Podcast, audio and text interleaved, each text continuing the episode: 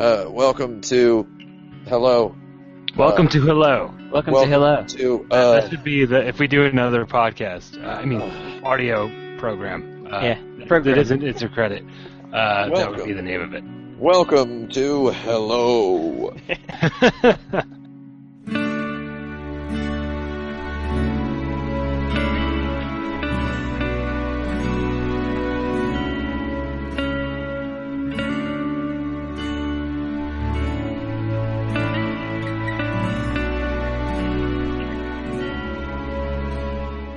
Well, hello, every person, and welcome to insert credit number 117. Hey, wait a minute. Are you hosting this? What's going on? Yeah, I'm hosting this. It's my turn, isn't it?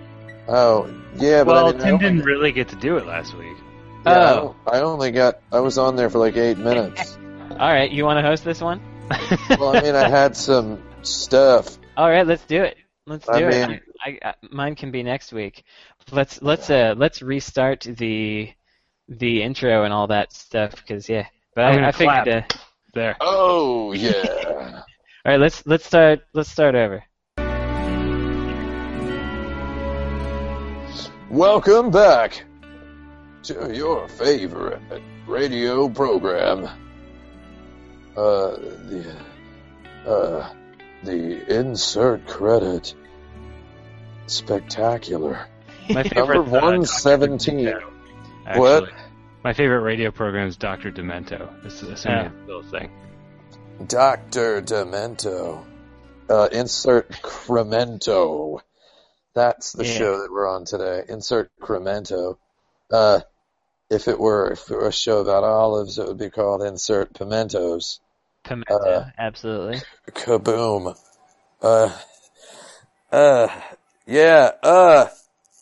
I don't know what you guys talked about last week because I didn't get to hear it. So what was up with that? Just tell me what did you talk about generally in about 1 minute. Oh, I kind of forget. I mean, I think we talked about I remember we talked about sequels and if there are arcs like trilogies. In video games? Yeah, are there any true video game trilogies? I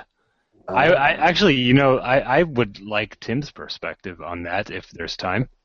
Well, let's talk about it, I guess. Are there video game trilogies? Well, we were talking about, you know, because you know, like they can keep going, of course, through as many as they want. And we also wondered whether episodic games count.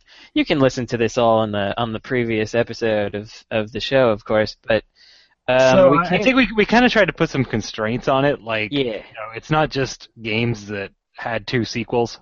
You know, like it has there has to be some kind of coherent triloginess to it. Yeah. The only one I could come up with is the Phantasy Star 1, 2, and 4 trilogy. Yeah, and you said kind of Monkey Island. Well, if like there was the Monkey Island allegedly was a planned trilogy. Yeah. That would have concluded in 3, and the character arcs were written ahead of time, according to Ron Gilbert. But like the third one never happened, so I don't think that one counts. Gone, Gilbert. It almost counted, but then it didn't. Yeah. And I think my major contribution was that Silent Hill 1 and 3 could have been a trilogy if there was a third one in that series. So there. We talked about a whole bunch of other stuff, though. We talked about it for an hour. But that's the one that I remember now. So I remember that one. Yeah. So Gears of War was a trilogy. There were just 3 of them planned as 3 games. Halo 1, 2, and 3 is considered a trilogy. Yeah, so I considered that one, but then didn't mention it because I feel like they... Well, I guess it is a trilogy, but they just shoehorned a bunch more stuff into there. They put in a bunch of like side stories that are part of the trilogy. So that's why I didn't mention it, but I thought of that one. I guess it kind of is. Well, sort of like The Hobbit. trilogy is just like backstory to Lord of the Rings, and Star Wars Episode 1, 2, and 3 are like backstory to 4, 5, and 6. Yeah. I feel like that's sort of like what the Halo other stuff is. Yeah, as long as it's a three-game arc, then that works. Yeah, I mean, I think that's the Halo would be like the closest. I guess there's a Gears of War.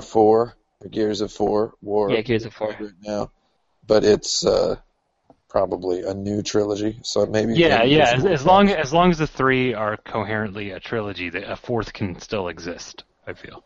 Yeah, so I feel like video game trilogies as an idea, thrilogies as they would probably call them, I feel like they only came up because of game studios, game publishers thinking more like movies. Sure.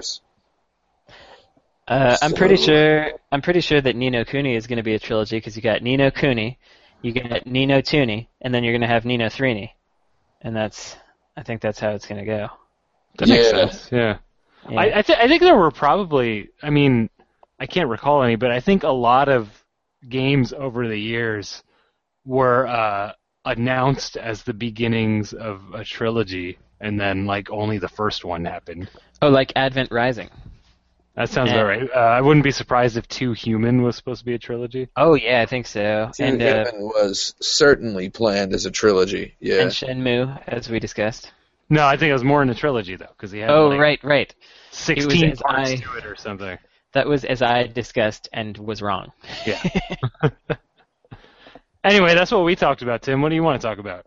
Well, I guess, so the context was... I was talking about how we, me and my buddies at Action Button Entertainment watched just to reiterate, all three Lord of the Rings, all three The Matrix, and then all six Star Wars movies in a row, more or less, with no breaks. Mm-hmm. It was pretty nuts. And then I asked you guys, what do you guys think of any of those movies? Yeah, we talked about all that. However, I don't. Actually, Blaine did put together this, so the responses were recorded and released. Do you remember them, Tim? What responses? Oh, he didn't listen to it, no. I didn't listen to it. Were you gone for that? Okay. I'll briefly sum up mine. And man, I don't know if we... Should we do this? Cause, like... Oh, we could do this pretty quickly. Like, why not? All right. Yeah. So sorry, go ahead. I remember you saying that you... had seen episode 1 like in a bar with the sound off and subtitles on. Yeah, and I've seen episode 4, I guess. Episode 4, and then like 1 hour of Empire Strikes Back. Yeah, that's what I've seen, and it seems fine. I would watch them, but nothing in particular compelled me to watch the series. But I would gladly do it if it were put in front of me. Oh, yeah. And then, what else was there? There was Lord of the Rings. Lord of the Rings, I saw all three. I didn't see any of The Hobbit. And they were, I don't know, like, I didn't feel there was much substance there, but there was a lot of pretty stuff to look at for a really long time. Yeah, and there's a whole bunch of look-at stuff. Yeah, it's a really nice music video. It's probably the longest music video. Yeah. It's Lord of the Rings trilogy. And then they should just put like some Led Zeppelin albums on it or something. And then with The Matrix, I've seen the first one. And the context for seeing the first one is that a friend from high school was like, oh, man, you have to see this. It will blow your mind. I saw it. I thought the first half was really interesting. And then the second half was just kind of a dumb action movie. And then I've never seen 2 or 3. Yeah. Okay, I'm going to recap mine real quick because I feel like this is going to be extremely not interesting for people that listen to the last one. To summarize, Lord of the Rings, pretty sure I watched them, but I can't remember, so that says how I felt about them. I think they were good, but I can't remember if I saw them all. Pretty sure I did. Owned. Star Wars, would rather watch at age 9 a German expressionist silent film than Empire Strikes Back, but I have no problems with that series and would watch them, but do feel that all of the amazing cultural relevance has already permeated the universe, and I will not be blown away by anything but the physical, practical effects and the sound design. Lastly, The Matrix. I saw it and thought it was really stupid, but it was fine. But then when people in college had reactions where it blew their minds, I was like, have you ever read a book? And they said, lol. And that's how I feel about The Matrix. Did not watch 2 or 3, but have watched several other Wachowski movies and have found them to be fool me X number of times, shame on me every time. Because I watched that. I don't think I talked about this. I watched that Jupiter Rising movie. Jupiter Ascending. Ascending, right, Ascending. I really want to watch that movie because it just sounds like it's... You don't. It's not insane. It is boring. It is slow. It's barely got a story, and it's like it's kind of like Space Twilight, is what it's kind of like. I would say it's very much like Space Twilight, and I was aggressively bored, but I was on a plane and there weren't a lot of movie options. So you know, there you go. But yeah, those Wachowskis, they apparently like to take yesterday's newspaper and fill it with CG and call that a movie, because that's what it feels like. And I don't mean the content of the newspaper. It's not plucked from the pages. I mean, it's just they take a limp rag and cover it in CG and call it a movie. That's how I feel about that. So there you go. That's what I feel. Yeah. That sounds about like what I would imagine. I guess I like all those stupid movies. I hadn't seen any of them in many years. Like, I had not seen a Lord of the Rings movie since 2003. So, I watched them all in the theater when they came out, and I don't know, they're all right. There's a whole lot of stuff going on in them. Those Star Wars prequels, I was kind of surprised by just how cool all the stuff looked. Even, okay, the first one's pretty dumb. But it's real bad. Yeah, but it's got Jar Jar, and Jar Jar kind of rules. Jar Jar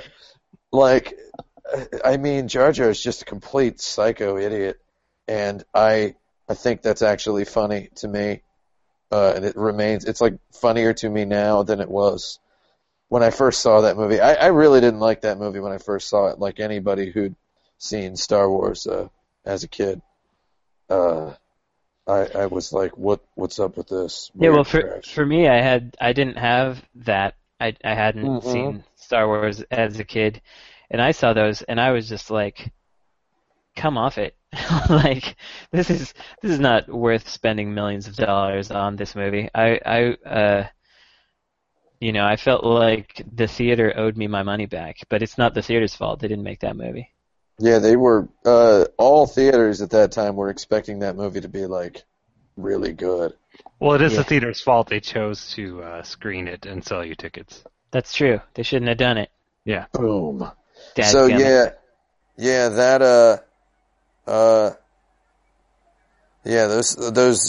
episode 1 pretty much sucks, but it's got a lot of it's just the balls on it. You know, it's like, why? How in God's name are you going to make this? It's like a huge Disney movie. But watching episodes 2 and 3, I had only seen episode 2 twice. I don't know how I saw it twice. And episode 3 once. So watching those again was like, wow, there's a lot of really excellent visual stuff going on in those movies. So yeah, I was kind of surprised that after just seeing the movies and then not thinking about them for over 10 years, and just seeing the opinion repeated that the movie sucks and you should hate all 3 of these movies, it was like, oh, I'm having a real good time hanging out with them. So they're totally different types of films, episodes 1, 2, 3, and 4, 5, 6. And one of the types is a lot better. But whatever. And that's all I have to say about that. Oh. All right. Good. Okay. I'm glad we covered that. I could talk about those for a while, but whatever. There is a new Star Wars movie coming out. So I guess I want to talk about, so here's the first question that is a real question is, what's the video game? So, okay, again, we watched these movies for 31 hours and 16 minutes. Long time. Straight through. And I'm never going to do anything like that probably ever again. And I'll never watch all of those movies in such an environment ever again. So it was fun, but yeah. So anyway, what's the longest time you think you ever spent playing video games? The longest, unbroken single video game session. What do you reckon the longest? I know exactly what it is. Boom! Well, it because it was very recent. I broke my own record, and I think I said this on the show before. I played Batman: Arkham Knight for 16 straight hours. Nice. Yeah. And it's weird. I don't think enough smart people have really played and thought about those games. And I kind of feel guilty because I've also never tried to think about those games very much as a smart person. But man, the Rocksteady ones, I haven't played the one that wasn't Rocksteady. They feel so good to me. I like them a lot, and I think with Arkham Knight specifically, it was one of those situations where I hadn't played a big video game in a really long time, as in maybe 2 years at that point. And I had time off, and I was home by myself, and I had nothing else to do. So I just played that darn game for 16 straight hours and had a really good time the whole time. I have a question about that, which is not to be presumptuous, but is it possible that that is simply because you haven't played any of those new games in a long time, and actually a lot of them are quite good? Yeah, that's entirely possible. Yes, because I feel like there's some pretty good ones out there, Dishonored. And I've played 2.5 hours of Dishonored and just found it to be a completely empty experience that I've played a million times before. Yeah, I didn't play that one either. But I know I reckon there are some of those out there. Tim plays a bunch of those. I play quite a large number of them, I guess. I liked Dishonored. It takes a kind of a while to get going. Yeah. I just kind of worry about, and this is less about you than it is about me, I worry about prematurely dismissing things because I assume that they're not good because they're new and money. Yeah. And, yeah, I totally do that. So I'm not playing games because I'm dismissing them. I just don't allow myself. I don't know. It's just such a large commitment. I also played Metal Gear Solid V. Soon after that, and had a pretty good time, but didn't think it was as good of a game. So, yeah, I guess I have some basis of comparison. Fair enough. For my own longest amount of time playing a video game, I really don't know. I don't think there's any impressive length of time that I could say.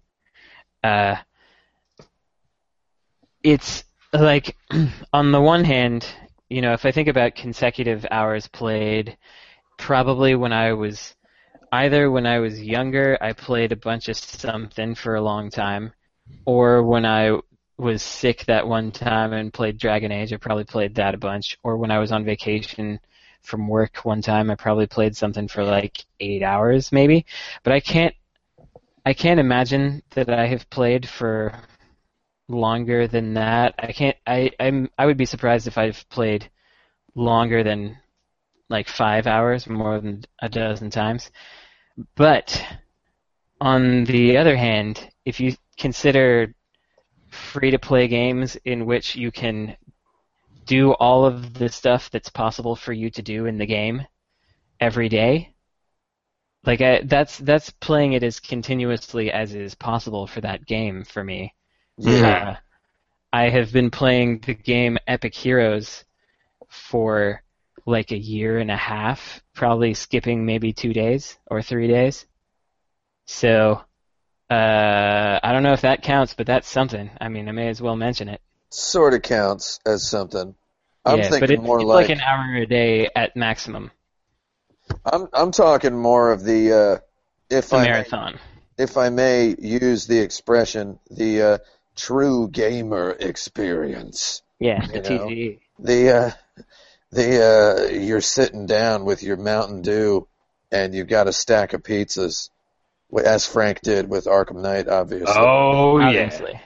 Yeah. Mountain Dew, a whole bunch of pizzas. I do, by the way, know my previous record, which was 8 hours, and that was Metal Gear Solid 3. 8 hours. Metal Gear Solid 3. I doubled it.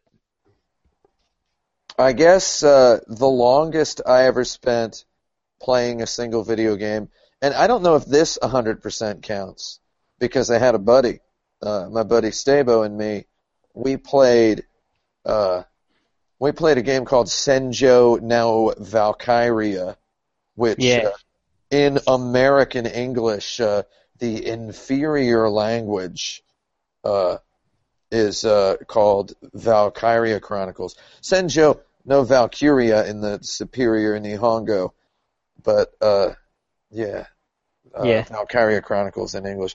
We played that game for, I guess it was 33 straight hours, which is a long time with no sleepings. What about those FF dogs that you did, though? Yeah, none of those were 33 hours.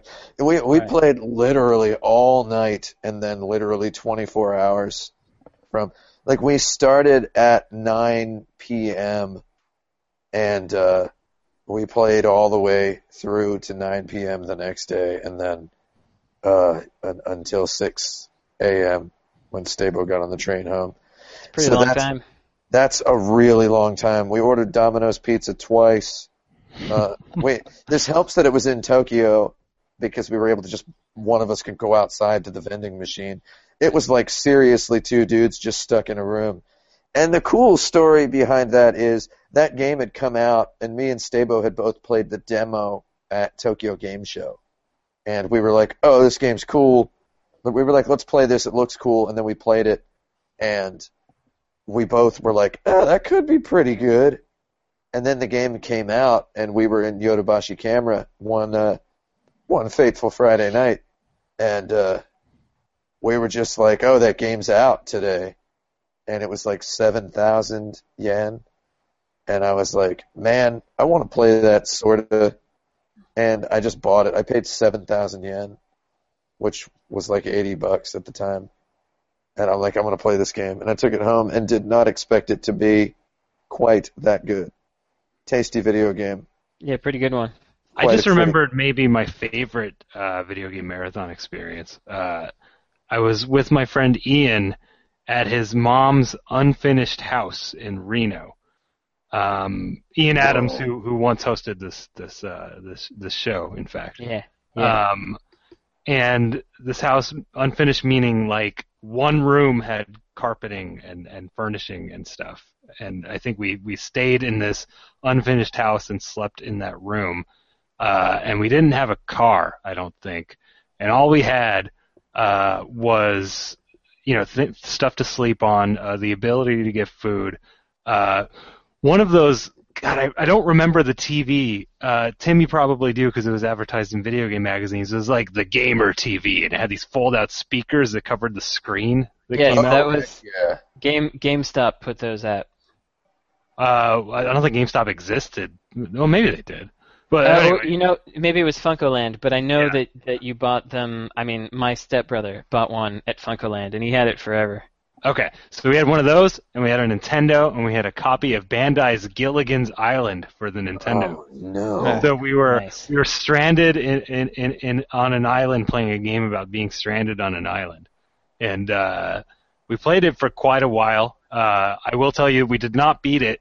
We got to the final boss, the giant skeleton king, but he unfortunately murdered Gilligan and the skipper. That's the end of my story. Gilligan's an idiot, and he got what was coming to him. He really did. Yeah, I'm trying to think of other long game marathons I've had, but yeah, I guess we did those Project FF Dogs where we just played games for like 20 straight hours. I don't have a whole lot of these myself, obviously, but Chris Woodard, friend of the show, who was writing for things for us in like 2003 and 2002. Anyway, he has done a lot of that, perhaps too much. And I recall one particularly striking incident where he went to Holland and he brought with him his PlayStation and Final Fantasy VII. And most of the time he was in Holland, he just stayed in this flat that he was borrowing from a relative and played Final Fantasy VII, but in Holland. That rules. It does. It does kind of rule. I played. Yeah. So I mean, I guess maybe I'm a true gamer because I played a lot of RPGs like all night before, you know, like Final Fantasy VII. I played for like 12 hours the day I got it. I was just like, yeah, here comes some true gaming, you know? And I just true gamed all night, you know, just true gaming. I feel like there's something to be said about, you know, regularly plugging away through your game library, though, like playing a couple hours a night. I think that's a true gamer of a sort. It's the long game. It's the There's many types. You know, you guys are both true gamers. We're all true gamers. Right. The only requirement of a true gamer is that whatever you do it true. Right? Yeah, that's true. That's true. That's definitely true. So I mean, I guess RPGs. Yeah. So there's another type of game. I guess this segues into the next question. Man, I'm just later be thinking of a bunch of game marathons. I'll try to bring them up as I remember them. Like I'm sure that I have done many like 5 or 6 hour sessions with games like Panzer Dragoon Saga, Final Fantasy VII, Grandia, Dragon Force, etc. But those aren't that long. Yeah. So I could never last long enough because my eyes would get tired. Oh yeah.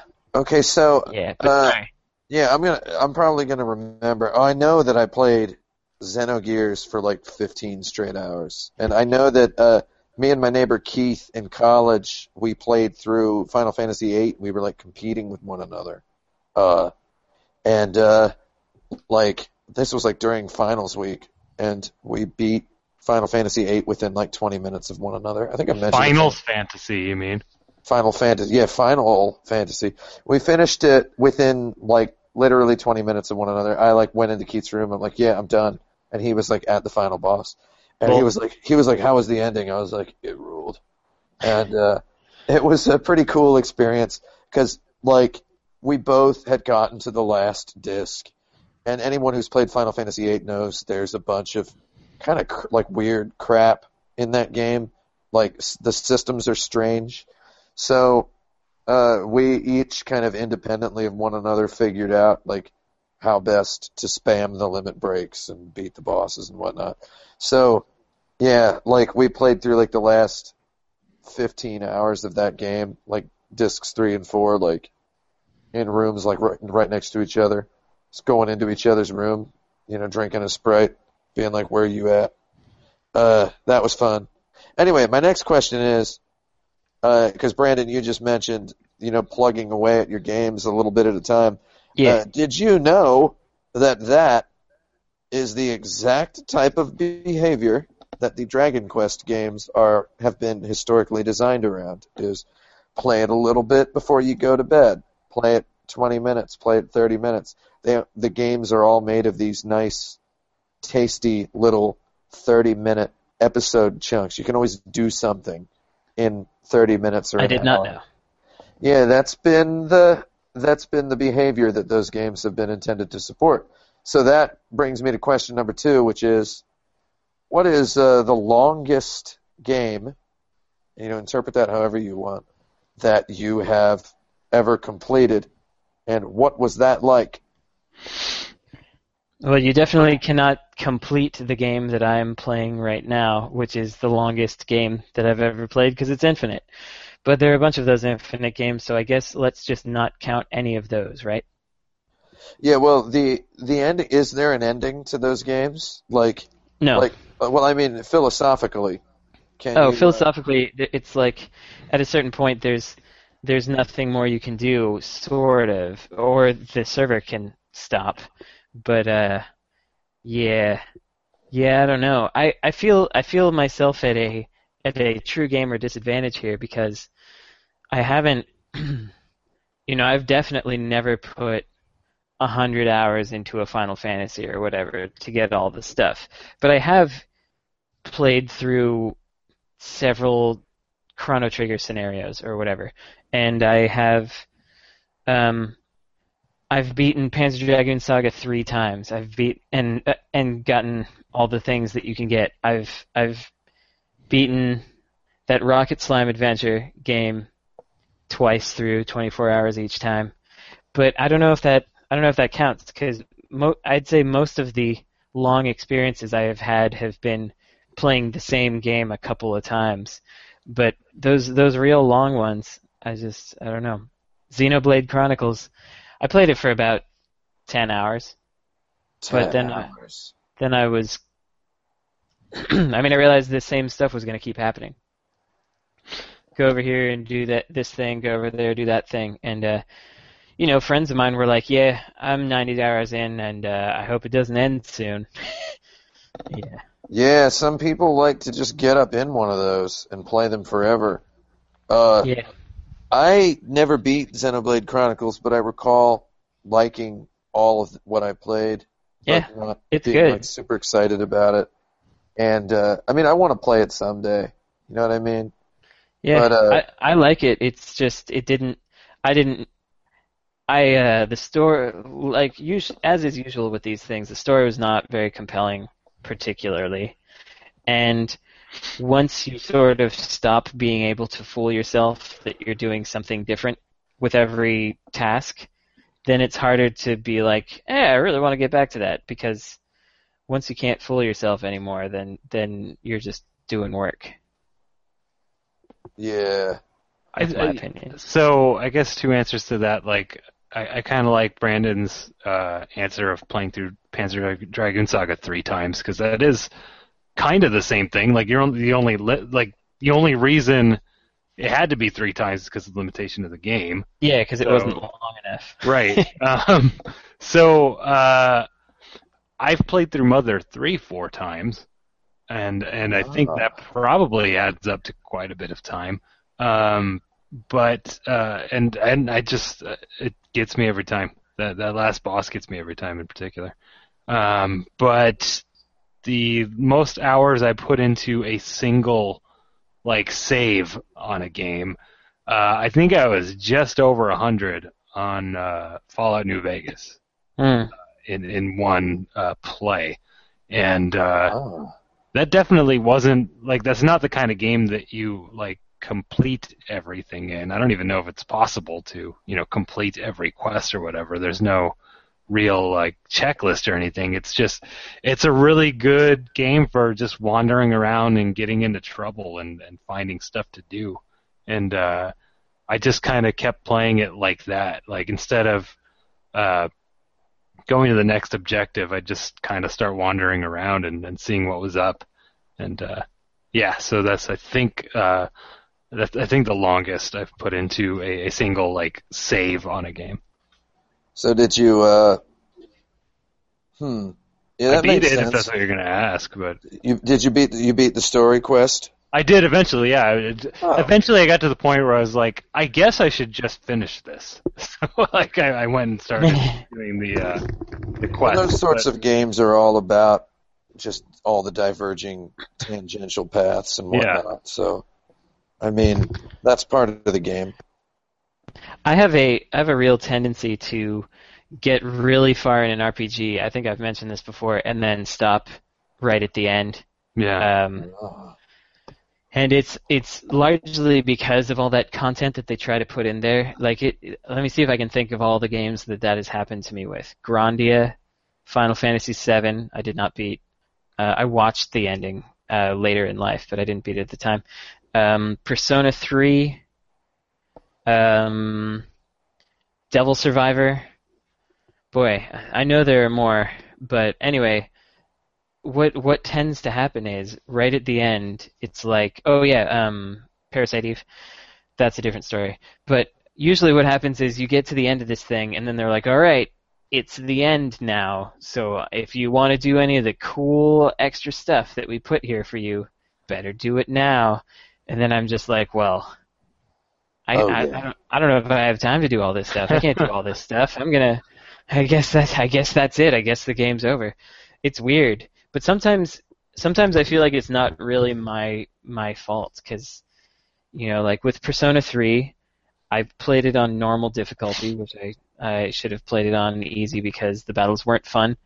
And, you know, and they were like, all right, this big boss is coming up, and you got to climb all the way to the top of this tower to defeat him.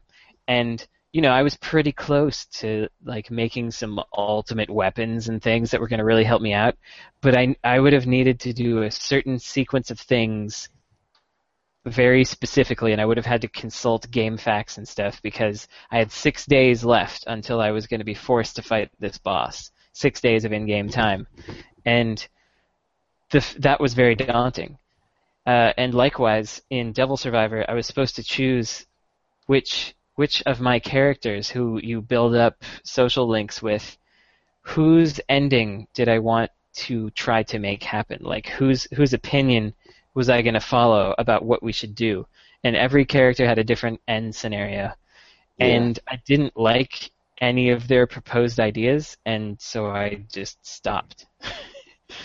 It's weird. But anyway, there you go.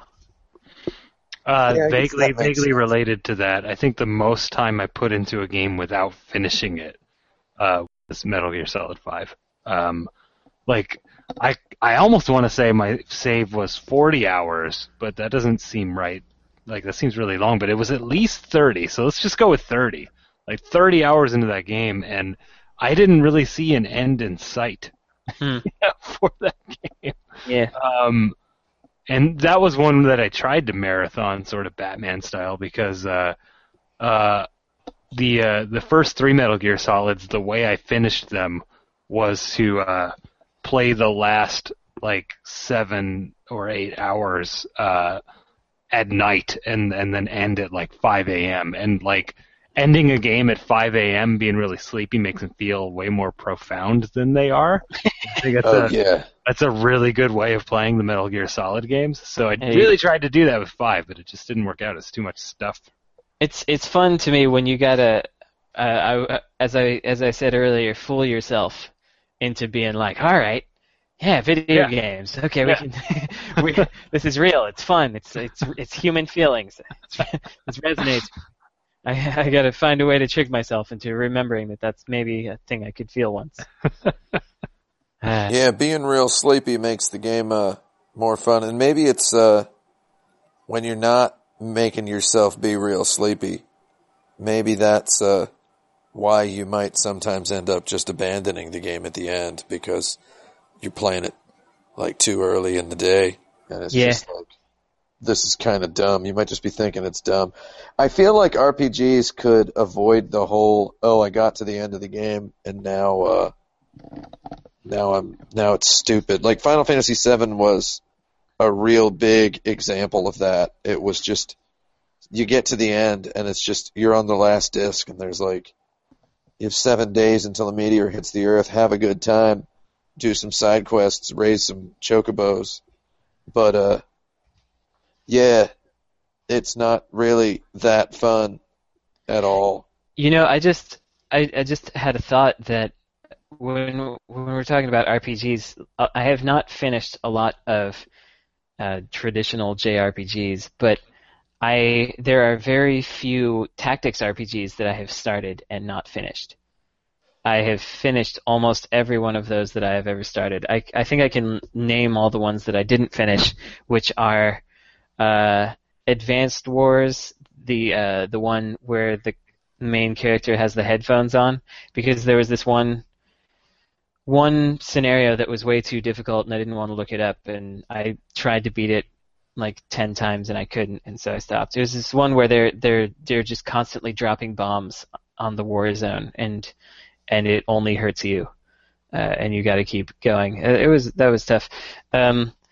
And Final Fantasy Tactics, because I didn't like it.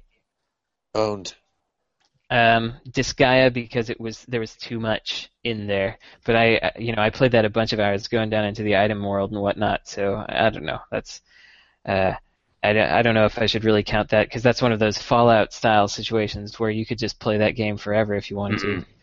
And then XCOM. I didn't finish XCOM, and I don't know. Wait, I do remember why. No, that was a little weird, but I named one of the characters after a friend of mine who then died in real life, and so every time she died in the game, I couldn't deal with it, and so eventually I stopped playing it, which is a real weird thing, and I don't recommend naming characters after real life human beings because of that. Oh man, yeah, I guess that sucks. Yeah. On a lighter note, I've decided that my tombstone is just going to be the single word "owned." Yeah. That's my joke about death. No, I think my tombstone. What? My tombstone is going to say, "It didn't work." I think that's pretty good. Pretty good. Did I tell you guys about my tombstone idea that I had? Let's hear it. Basically, as like an art installation project, you get a webcam and some lighting down in the coffin, solar powered, hopefully. And then you get a little display on the tombstone so people can watch me decompose in real time. I'm surprised nobody has done this. It seems like the kind of thing some wacky artist would have done. You'd have to leave some funding in for maintenance, and yeah, man, they'd have to get right in there and repair things sometimes, because I don't know if you guys have noticed, but things don't usually go right with the whole streaming video thing. Well, yeah, boom. It's true. It's true. Boom. Yeah, I'd kickstart it. My heirs, which I won't have, will continue to maintain it. More like your hairs. Wouldn't that be horrifying to make your children be like force your children to maintain your decomposing body? Man, what a legacy to leave to your offspring. It's like, no, you must confront my death daily. I think you just split the difference and like put your body in a box full of like termites, worms. Yeah. Just videotape that. Yeah, and then when everything is gone, you just turn the camera off and then sell videos of it. Yeah. Yeah. Also, I should be buried with a sword and shield for when I get reanimated for a Castlevania game. Mm. Yeah. As a I remember seeing the movie Braveheart, which doesn't really have this in it, but just wishing that when I died after seeing the movie Braveheart, I thought, I want my tombstone to be a ziggurat, like a stone sort of ziggurat pedestal platform with a sword, like, just down in it, like a sword in the stones, and then the single word "freedom" on there. Yeah. And I mean that's where Braveheart comes in. Like Braveheart does not have a sword in a stone ziggurat. Oh no, it has a part where a guy throws a sword that then lands in the middle of the battlefield and is all wobbly. Braveheart is a spectacular film, by the way. It's better than all the Lord of the Rings, all the Star Wars, and all the Matrix films combined, in my opinion. But that's a story for another day. So I had the next question on my list is not as good a segue as the other question. Cool. But we can do it very quickly. The one game you've played more combined hours than any other.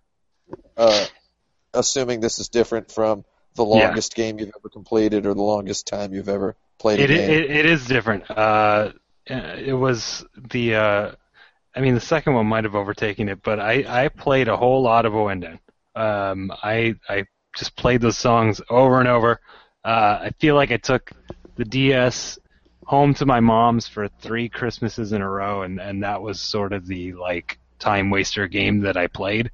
And that's 3 years of just kind of occasionally poking at a game. So I'm sure that if that game or those games had a counter, that the time on those would be crazy, but not MMO crazy.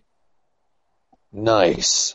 That's actually kind of nice to hear because I don't know. Ever since iTunes became a thing, we now know, like, iTunes tracks how many times you listen to a song or any song or an album, and it will just continue to count it even if you're listening to it on your iPod or your iPhone, or now on Apple Music. It'll just count all the number of times you listen to a song. I mean, kids of the future are just always going to know exactly how many times they've heard a song. Yeah, they could just look at a list. Yeah, which is kind of weird. But I feel like maybe if I were to look at, like, I mean, I don't have like an all-time because I have, you know, new computers and whatnot. But let's see. Songs that I've listened to 213 times, 136, 135. Yeah, some of these are like, so, you know, 12 listens of a 5-minute song is an hour, right? So 213 listens, that's kind of a lot, you know? Mm-hmm. It's like almost 20 hours of listening to a song. So it's like kids of the future are just going to know all of that. So it's nice to know that a music game, a game intended to be replayed the way you would re-listen to a song, is somebody's most played video game. Yeah, so it's a nice way of thinking about it. Yeah, it's. I always have this idea of there just being more, and I mean this is a thing because we talk about long. We're just talking about long video games, but like, there aren't enough games that are like 40 minutes long, you know? Like a 45-minute game that you're intended to just play over and over again, like listening to a record. Go ahead.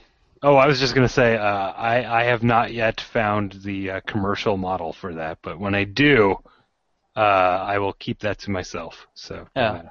Well, I'll tell you what the commercial model is that I was because that's what I will do for the rest of my life. Go ahead. The commercial model I was thinking of for that for some time was to have a subscription of, you know, games that are a half hour at max, like small complete experiences that you can play and you don't have to pay that much for, and you get a bunch of tiny little weird times that you can have, because then if you know that they're small, you might actually play them all and get something out of it. That was a thing that I wanted to do a while ago. And I was talking to Humble Bundle about it, and they were like, I don't know if a subscription is really feasible. And then now they have one. That's what they do now, yeah. Well, I will say that so hard. I might be mistaken, but I think that the site Offworld, as a rule, basically only recommends games that can be completed fairly quickly as a complete experience. So I think they might sort of have that covered as a sort of playlist concept. But I will admit to not having played like any of the games that they link to, and I feel kind of bad about that now that I'm saying it out loud. Oh. Woo! So what I know about... Oh, what? Oh, I was going to say... wait. Tim's going to go, and then Brandon's going to go. Yeah. Here it goes. What I think about games that are the length of, like, a music album is there's games like Panzer Dragoon, what you can play straight through, and I don't die when I play a Panzer Dragoon game because I'm big and tough and I can do push-ups. I can play all the way through Panzer Dragoon's Vi, just sitting back, sipping a Mountain Dew, you know, It's a true gamer drink. Mm-hmm. And I can just get right through it and just be like, yeah, that was fun. And then play it again a couple months later and be like, oh, yeah, put that one on. But the other thing I think would be sellable for a 45-minute, one hour-long game, get this. You're going to like this one, Frank. You remember going to the computer lab in school? Mm-hmm. Remember that? Well, Oregon Trail. Right. Boom. Boom. And that is what was in the computer lab. That's very true. Yeah, and it's a good idea. It's a one-episode adventure story game that's less than an hour long. Yeah. And you get all the way through it, and it's not about a character. It's about just sort of an idea, and you get to the end, and it ends slightly differently every time. I like that sort of thing. Yeah, I like that too. Yeah, especially on the phone where you're just kind of making decisions by touching things, you know. Yeah, well, that's why that dude did that Oregon Trail game about surviving a zombie apocalypse. That worked okay. I mean, he did pretty well with that. Yeah, I think try again without the zombies, buddy. Yeah. That's what I have to say. Yeah. Get those out of there. My answer to your question, most cumulative hours, is probably, unfortunately, that game that I mentioned earlier, because if I think about playing that game, let's say an average of 45 minutes to an hour every day for a year and a half, well, that's a lot of hours. That's kind of depressing to think about, but whatever. It's not that depressing. I believe what are you going to do? Expression is not, it's kind of a lot of hours, it's, that's kind of a beast of a lot of hours, dude. Yeah, yeah. Or the true gamers will also often say, that's just beast hours, dude. Yeah, beast is a dumb word to use in that context. I don't think. I think probably the second most might possibly be Asuka 120% limited for Saturn. And the reason I think that is every single time I go to Los Angeles, I play that game for like 2 or 3 hours with Vincent Diamante and Aaron Novak and sometimes Patrick Miller now and okay, so you folks. Said Vincent Diamante, Aaron Novak, Patrick Miller, that's 3 people. So you're playing this game in a group of 4. You're not playing the game in that sense. True gamers would say you're having a beast session. Beast session. Yeah. Yeah, because that's a really gross term. I don't want anything to do with a beast session. If it's more than 3 players, it's a beast session. Really furry and smelly and. Or sometimes they call it a beast blast. I've also heard them say. No, that's when the Mountain Dew is a little bit too shaken when you open it. The Mountain Dew is a little bit too rowdy. Yeah. So I guess if I try to run the numbers here, I go to Los Angeles, let's say 3 or 4 times a year, and one of those people will come over here maybe once a year. So let's just say 4 times a year, probably 2 to 3 hours per session across the last 15 or no more years than that since starting in 2000, 15 years, and I had some extra time in those first 4 years when I was living right next to Vince, and we would play that game probably a couple hours per week. So, yeah, probably Asuka 120% is number 2. So I wish I could say that was the one that I played the most, but I'm sure that this stupid free-to-play game is beating it. Dadgummit. Dadgarnet. Yeah. Guard dang it. So I guess I didn't answer my question about what's the longest game I've ever completed, and I guess that's Dragon Quest VII, which I completed, and then the main game is extremely long, and then you have the option of do you want to get real tough and kill God, which takes an excruciatingly long time. God sucks. Yeah, well, that's what I thought, and that's why I picked up the blade. Yeah. And that's why I ground the axe. And that's why I picked up my shield. Yeah. And I went on a Dragon Quest. Yeah, that makes sense. Yeah, that's like probably what happened. Mm-hmm. And then what's the game I played for the most combined hours? Well, I don't know. I guess that's why I asked that question. I thought it would be fun to answer this off the top of my head, but now it's like, I don't know. Is it NBA Jam in all of its varieties? Is it Video Ball? Is it Video Ball? Video Ball? Video Ball? Oh, yeah. I'm not going to count any games that I worked on because that's not really... I mean, Video Ball. I've played Gunhouse a lot. I played so much friggin' Gunhouse. I probably played that game 150 hours. Yeah. Well, that's what makes me hesitant to say Video Ball because I made it and we're working on it. But every once in a while we get people together and we just play it for several hours. And in that case we're having more or less the end user experience. Yeah. But still I still actually play Gunhouse sometimes because I think it's still pretty fun. And owned. Yeah, owned. And I am having the end user experience, but I feel like it just doesn't count because you've got such a head start with that thing. You can't help but have played it for hundreds of hours. Like while you may have played it for enjoyment a lot of the time, you also couldn't help but play it. So, yeah, I don't know. I guess you can choose it if you want to.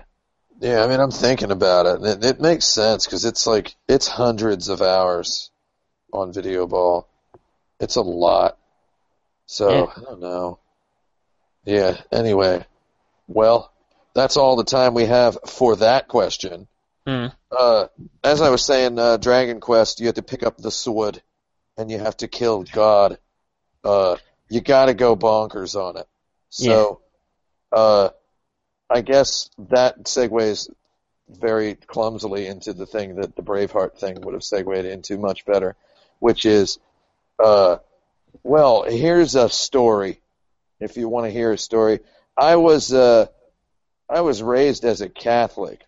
Do you guys know what that is? Well, Tim, I have an Italian last name. And Tim, you know that my answer to that question is basically no, but I know it's a kind of a Christian. It's a kind of a Christian. Get this, buddy. Yeah. It's the first kind of a Christian. Is it? Okay. Is that true? I mean, it's the first. Like, yeah. I mean, unless you count the these are the guys who what do you call it? You know, like Jesus had some dudes; they were his buddies. Oh yeah, and his buddies, right? The buddies. So aside from, they've got some highfalutin word for buddy that they developed. Just this proprietary highfalutin vocabularic terminology that ultimately just means buddy. Yeah. Right. They've got that. Those bunch of posers. But yeah, those guys when Jesus got owned. And that was what was on his tombstone, by the way. Owned. Except it was owned with an exclamation point. Yeah. And the exclamation point was actually not carved by the Roman soldiers. So when they came back to his tomb, they saw the exclamation point on there. Yeah. And they knew he was the Son of God. Yeah, that's what Easter celebrates. I'm curious to know also if they spelled owned with two V's instead of a W. Yeah, it was with two V's. Yeah, that's cool. And it was with a Roman numeral 3 instead of an E. Nice. some early leet stuff going on. Oh, man. Oh, real good jokes, RGG. Yeah. So, yeah.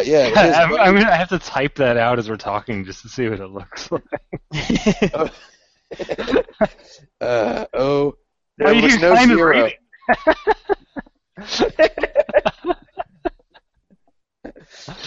That's definitely the name of this episode of the podcast. Yeah.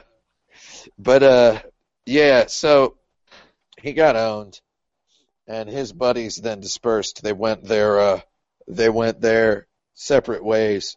Yeah. And they then began preaching his teaching, you know, the good word, as we call it. GW. There's a lot of words in the languages of the world. Lots of words do fall off the tongues of men. However, it was our Lord and Savior Jesus Christ what found the good one, the good word, as we call it.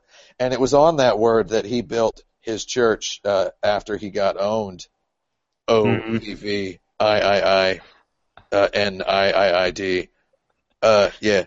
So I was raised as a Catholic, which is a type of alcoholic. Mm-hmm. And, okay, sorry, I'm taking the long way around here, but I never liked it. I think that's it. It's the mass is boring. You're just kind of sitting there, and there's a guy who, and now we will give thanks to the Lord our God. It is right to give him thanks and praise. And they put, this giant golden cup on the mantle, and then he goes, "Glory to God in the highest." And it's like, whoa, why are you singing now, man? Oh, God.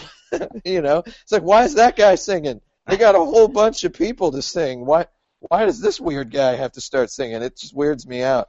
So it's just the whole experience was always shoddy and fake and stupid. And then one day, my dad took us to a cathedral near Washington, D.C.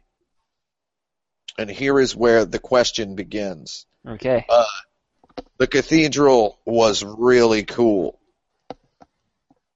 And, to an 11-year-old, it's kind of brain-shatteringly cool. And I realize, if you ever, the show Deadwood comes to mind, where all the characters talk with this biblical cadence, and they quote Bible passages as though they're quoting movies that they like. That the religion, it was Protestants at that time in the Wild West, religion was kind of a pop culture. Yeah, it was pretty popular. Yeah, and Moby Dick is full of references to it. Moby Dick is better written than the Bible, though. Don't tell the Bible that. But it's just full of references to that stuff, and there really is this flow and this richness and this cadence, and a big part of that was cathedrals, right? So you go into a church. When the Catholic Church comes to your town, they bring the bricks and they bring the gold, baby, and they build something weird in your hometown, and it's like the circus has come to town, except guess what, idiot? The circus ain't leaving. The circus lives here now, moron. That's what it's like. So today I went to a cathedral. I went to a cathedral that is real good. It's Mary, Queen of the Earth Cathedral, Queen of the World Cathedral, in downtown Montreal. It was built in 1894. It is a Roman Catholic basilica, which means it has an enormous elevated dome. I went inside. It is an incredibly, super duper incredible thing. You look up and there's all sorts of buttresses and whatnot that are covered in gold, just gilded, just gold everywhere, gold on the ceiling, huge giant rocks. It rules a lot, right? So, whenever I go to a city like this, I like going to places. And I like seeing cathedrals. It's just become a thing I like to do. And the question here is, or if it's a question or whatever it is I don't think I would do that were it not for. And here you go. This one's for you guys. If it were not for true gaming, video games like Castlevania, metal music and whatnot. Bloodborne, put that one on the true gamer pile. You know what I mean? Mm-hmm. So I really, really like going to cathedrals now as an adult. I like looking at churches. because I played all the Castlevanias. There you go. That's my full story. Now, is there anything in your life that is something like that? That's like video games made you like this real life thing, but you yes. like in this nebulous way. Yes. So, just as an aside, I am also interested in cathedrals, but primarily because of horror films. But also directly related to Catholicism, I think, because the majority of those horror films that I like that have to do with churches and stuff are Italian. Yeah. So, yeah. But anyway, yes, I would say video games kind of expanded. Like, it was going to happen later, but I think they expanded my appreciation of music because I thought I only liked metal pretty much because I was being a little jerk. But then it turned out in high school that I really liked all the music on the TurboGrafx, which was pretty much, there was a lot of like light jazz going on and a lot of funk and a lot of soul music stuff. And I liked Sonic the Hedgehog, which was pretty much all funk and soul music and gospel tones and things. And then later, when I heard gospel in real life, I was like, wow, this is really cool. Yeah. And it's not, you know, that music sounds interesting on its own, of course. But I would say that games like Sonic the Hedgehog and others paved the way for me to like that sooner and faster, and in a way that had nothing to do with religion or the origins of that music, but just appreciating it as music. And so I think it helped me to expand my interest in trying out different kinds of music to see what it was like, based on kind of that experience of realizing, oh, I don't only like this kind of music. I was fooling myself the entire time. It turns out I like a lot of music. Maybe I like most music, though I have specific things that I like within most music. But you know what I mean. Yeah. So yeah, I guess that's the one that I would say. I think it's the fault of video games that I try to open almost every door I see. Oh, nice. I mean, like, I just gotta know. Like, is that an accessible area? There might be some power-ups back there. You know what I mean? And I don't know if that's a good or bad thing, but like, you'll often find that some weird doors are just never locked if you try them all. And no one can really fault you for opening a door that isn't locked. It's not your fault. That's so, right. I think that's my answer to that question. Kind of related to that, I saw this art exhibit in Los Angeles many years ago that was really cool. It was, I don't know if this was a true narrative or a made-up narrative for the purpose of this exhibition, but what they had said was that there was this guy in Germany who received an inheritance but was mentally off, and he remembered that his parents' wish was to continue building the house before they died. But rather than building the house out, he built inside of the house, and he made stairways that went to nowhere and just more rooms inside of rooms, and he just kept like cordoning things off and making it real weird. You're not thinking of the Winchester Mystery House? I am not. This is totally different from that. But a similar narrative, so which is in fact what makes me question if it's a real narrative. But sure, regardless, half of this house was moved to Los Angeles, they said, and it was inside of an art exhibit, like an art gallery. So it was in a big warehouse of an art gallery. And this house was all in there. So you could walk around and poke around in there and do whatever. And there were certain areas that just couldn't be opened. But there perhaps... Did you try to open them, though? Yeah, I tried. Oh, okay. Of course. And perhaps because of my video game curiosity, I opened this cupboard on the wall. It was about, I don't know, 2.5 feet tall, and it was right in the middle where middle of a wall where a cupboard might normally be. I opened it up and I was like, "Oh man, dark in there." And I put my arm in and I'm like, "There's definitely stuff back here. This is a place." And so I looked at my girlfriend at the time and I was like, "I'm gonna go in there." She's like, "You can't go in there." I was like, "Why not? It doesn't say I can't go in there." Yeah, it's open. So I went inside. That's what I'm saying about the doors. Like, you're not going to get in trouble because there's nothing saying not to.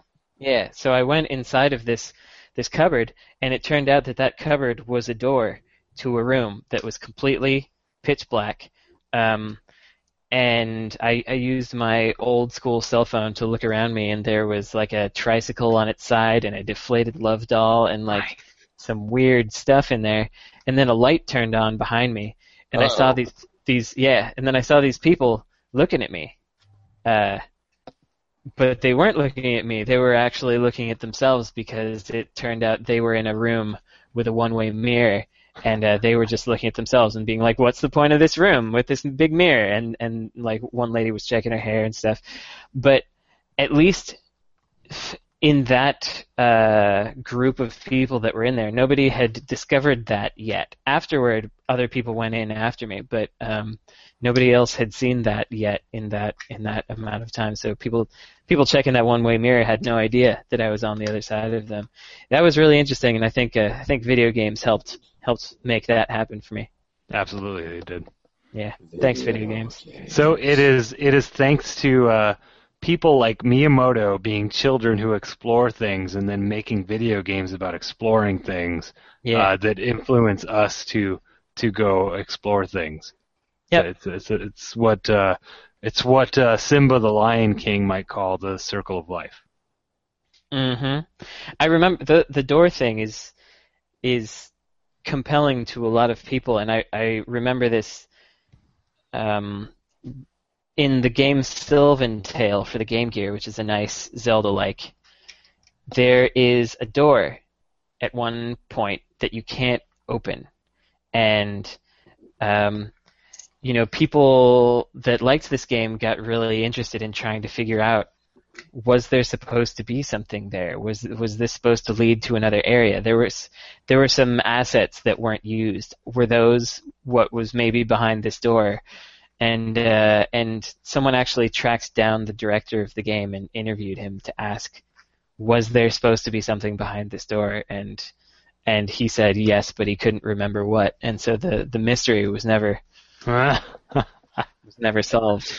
And but just it's like this one door that you couldn't open in an old video game on the Game Gear, and just that closed, inaccessible door prompted this fervor, this fervent activity among these folks. I like that. I like that too, and I think related to the door thing is, I don't know. Whenever I go to a hotel room, I have to open every drawer and just take inventory. Like, I have to know what my inventory is. Not that there's ever going to be a use for any of this stuff. You know what I mean? Man. But, like, I have to know what my inventory list is. Well, Frank, let's take a look at what I've got right here. Frank, did you hear about the time that I was in a hotel room in San Francisco for GDC, and I was taking inventory of what was in the drawers, and one of the things in the drawer was this tiny leopard print dress. Nice. Prior occupant had left there. That was great. So interestingly, in this hotel, I've just got a New Testament. Oh, it's from the Gideons. It's a Gideon's New Testament. But it's in French, too. It is in French. Holy Lord, it's all in French. Yeah, I love it. Well, cool. No, it's not. It's side-by-side English and French. I love it.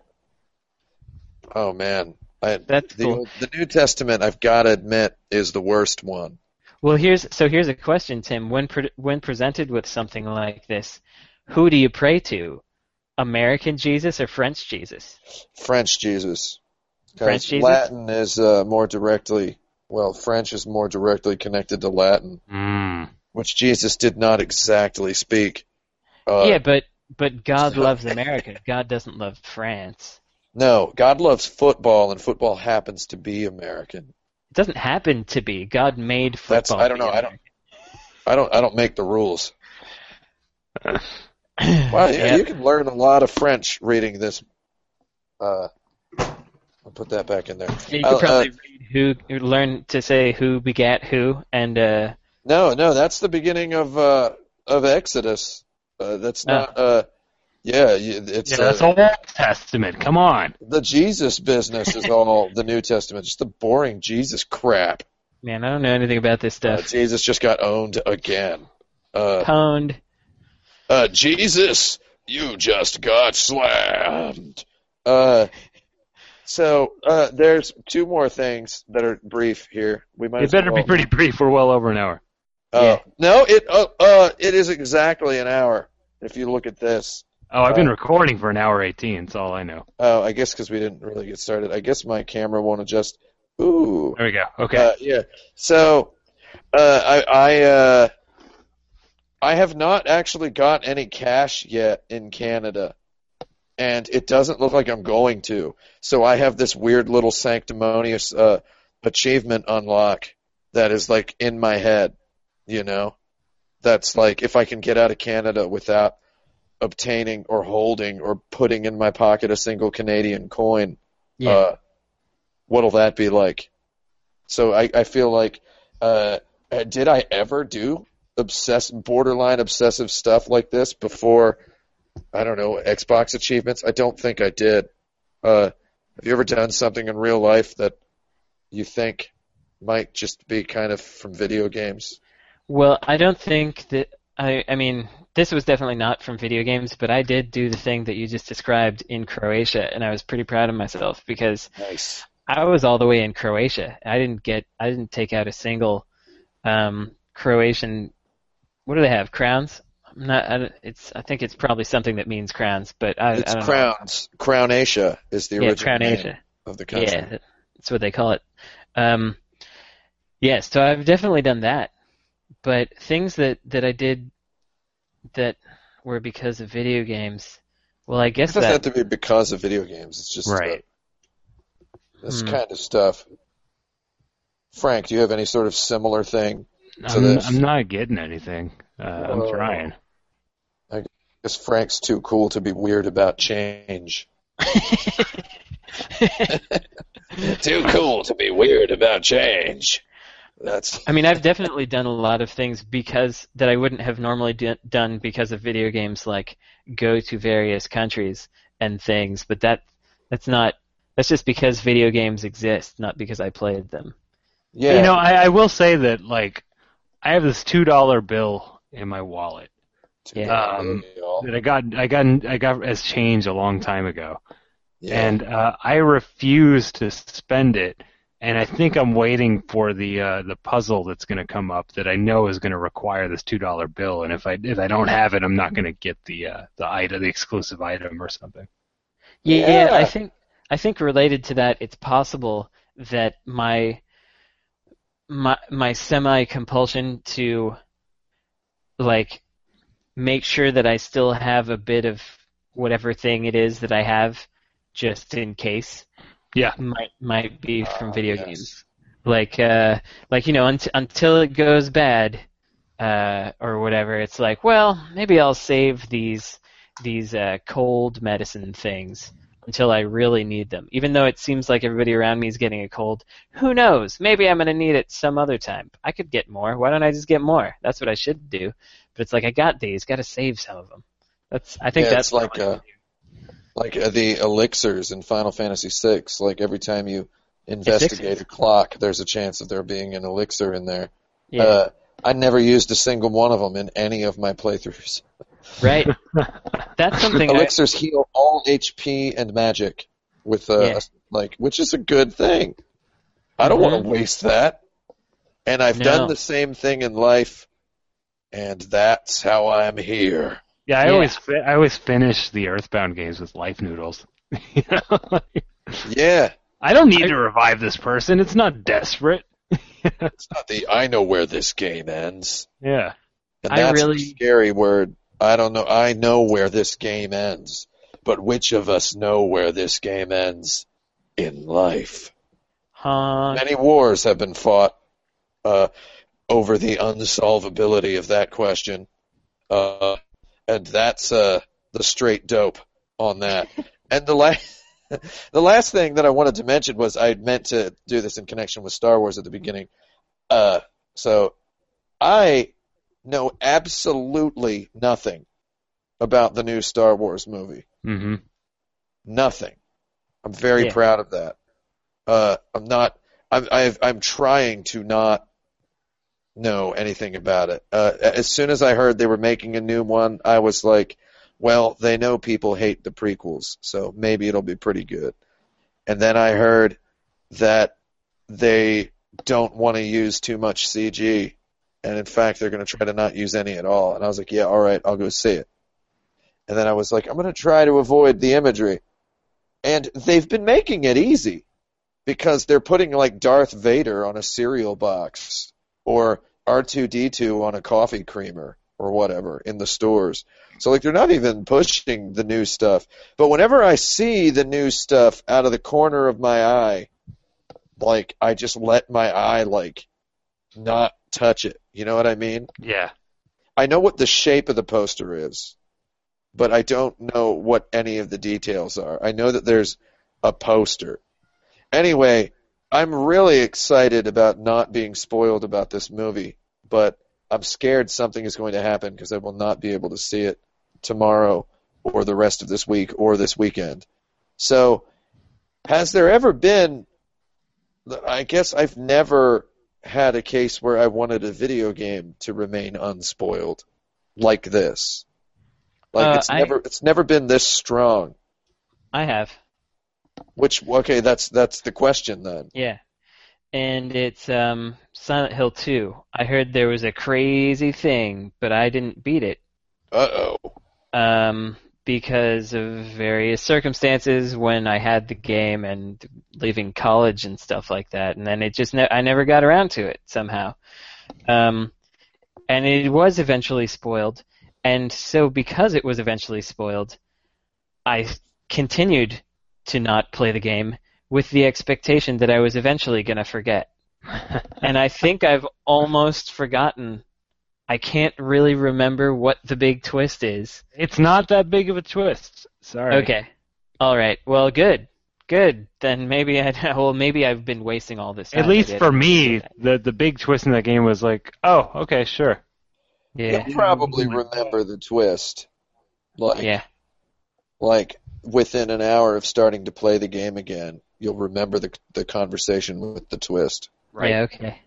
Well, that's cool. But anyway, that's the only example I can think of that, because in general, I don't know. Video game stories, they're fine, but there's nothing in there that's gonna really get you and be like, oh man, I guess, you know, Eris dying or whatever, that's a thing for some people. Yeah, well, the thing is, like, spoilers tend to be based on story, and story doesn't tend to be the important part of games. Yeah, the experience tends to be. Right, and so I, like, you know, with movies I might have that experience, but with games I almost go opposite. Like, if I'm really excited about a game that's coming out, I like to look at everything I can that's previewing the game, because fantasizing about filling in those blanks is really fun. Well, you also might be able to learn whether it's really going to be worth your $60 or whatever. Sure. Good. But I'm yeah. It's I'm not often like that excited about an upcoming video game to where there's going to be a question if I'm going to buy it or not. One thing that this reminds me of, sort of tangentially, not really tangent, is sometimes after I've played a game, I like to have elements of it spoiled for me, because, like, the crazy stuff that people do in Spelunky, that is possible to do in Spelunky, like carrying an eggplant all the way to the end, and then this wacky thing happens, or like trying to complete this challenge in this specific way. All that stuff is really cool, and I want to know about it, and I don't want to have to do it. Mm-hmm. I don't want to spend the hundreds of hours required to do a thing like that in Spelunky, which it has a system that I don't enjoy, but respect the craft of. So yeah, in that case, I really like to have a spoiler, because you would call that a spoiler, because it's content that people haven't seen yet, and haven't discovered for themselves. But I'm happy to have that stuff spoiled. And also to just, I guess it's different when it's raising the curtain behind the development and stuff. But I like that too, like that Fallout thing where it turned out that the train was just a hat. Did you guys read about this? No. The train was the hat. Yeah. So there's a train that you can ride, and you ride it in real time. It doesn't cut away or anything. Yeah, and it turned out that rather than making a new object for a train to move back and forth, it was easier for them to put a human being, an NPC, underneath the ground and put the train on its head as a hat and have it run back and forth in a straight line. And that's how they did the train. Like, I'm looking at it on the internet right here. That's fantastic. I love that. Like, spoil that stuff for me all day long, please. Yeah, I guess games have like a new kind of spoiler like that, which is long after you played the game. It can be like, oh yeah, never noticed. Did you know this? Yeah, that's great. I love that. That's my jam. I love it. Mm-hmm. I just slid over to Twitter, and people are like, I hate Star Wars. I hate Star Wars. Yeah. Cool. It's like, oh, okay. That's Everyone's fine. Hating on Star Wars right now. Yeah. Live. Yeah, I saw that, but you know what? I wonder if I don't have an advantage here for enjoying this movie, because you can't ruin my childhood memories of Star Wars. I don't care if this movie blows my mind or takes me to a new nerd crescendo or something. If the movie's just fine, then it's just fine for me. I'm sure it's just fine. I reckon. And I think that's all we've got for today. A lot of Star Wars in there. Mm-hmm. Yeah, a little bit. People like that stuff, though. They're going to eat it right up. I don't think that they will. I think they're going to bulimic style. They're going to bulimic throw it right back up. Let's not make fun of bulimia. Oh, say what you will about bulimia. Those people are generally pretty thin. Dun, dun. That's one of my stand-up comedy routine joke minutes is about that. They are generally pretty thin. One of these days I should go through my my 5-minute routine. Yeah. On the show, just as a test run. Do you guys see these weird paintings that are in this hotel room? This is for the video of the show. It's a photograph that has had paint kind of like done over it. That's weird, man. I don't know what is so cool about that. I guess it's neat. There's like 20 of them in this room. They're just all over all the walls. Let's revisit some memories from this podcast. Jesus Got Owned. OVVNIIID. And that's the straight dope. That's it. Okay. Right. Everybody, I hope you had fun, because you're never gonna have fun again. It's the Insert Credit Show. And Thanks for having a good time, if you had a good time. I'm Tim Rogers. I'm at 108 on Twitter. That's just the numerals. Brandon Sheffield is at Necrosofty, and Frank Cifaldi is at Frank Cifaldi. Insert credit show. Over, yeah! And that's the scary word. I don't know. I know where this game ends. But which of us know where this game ends? In life.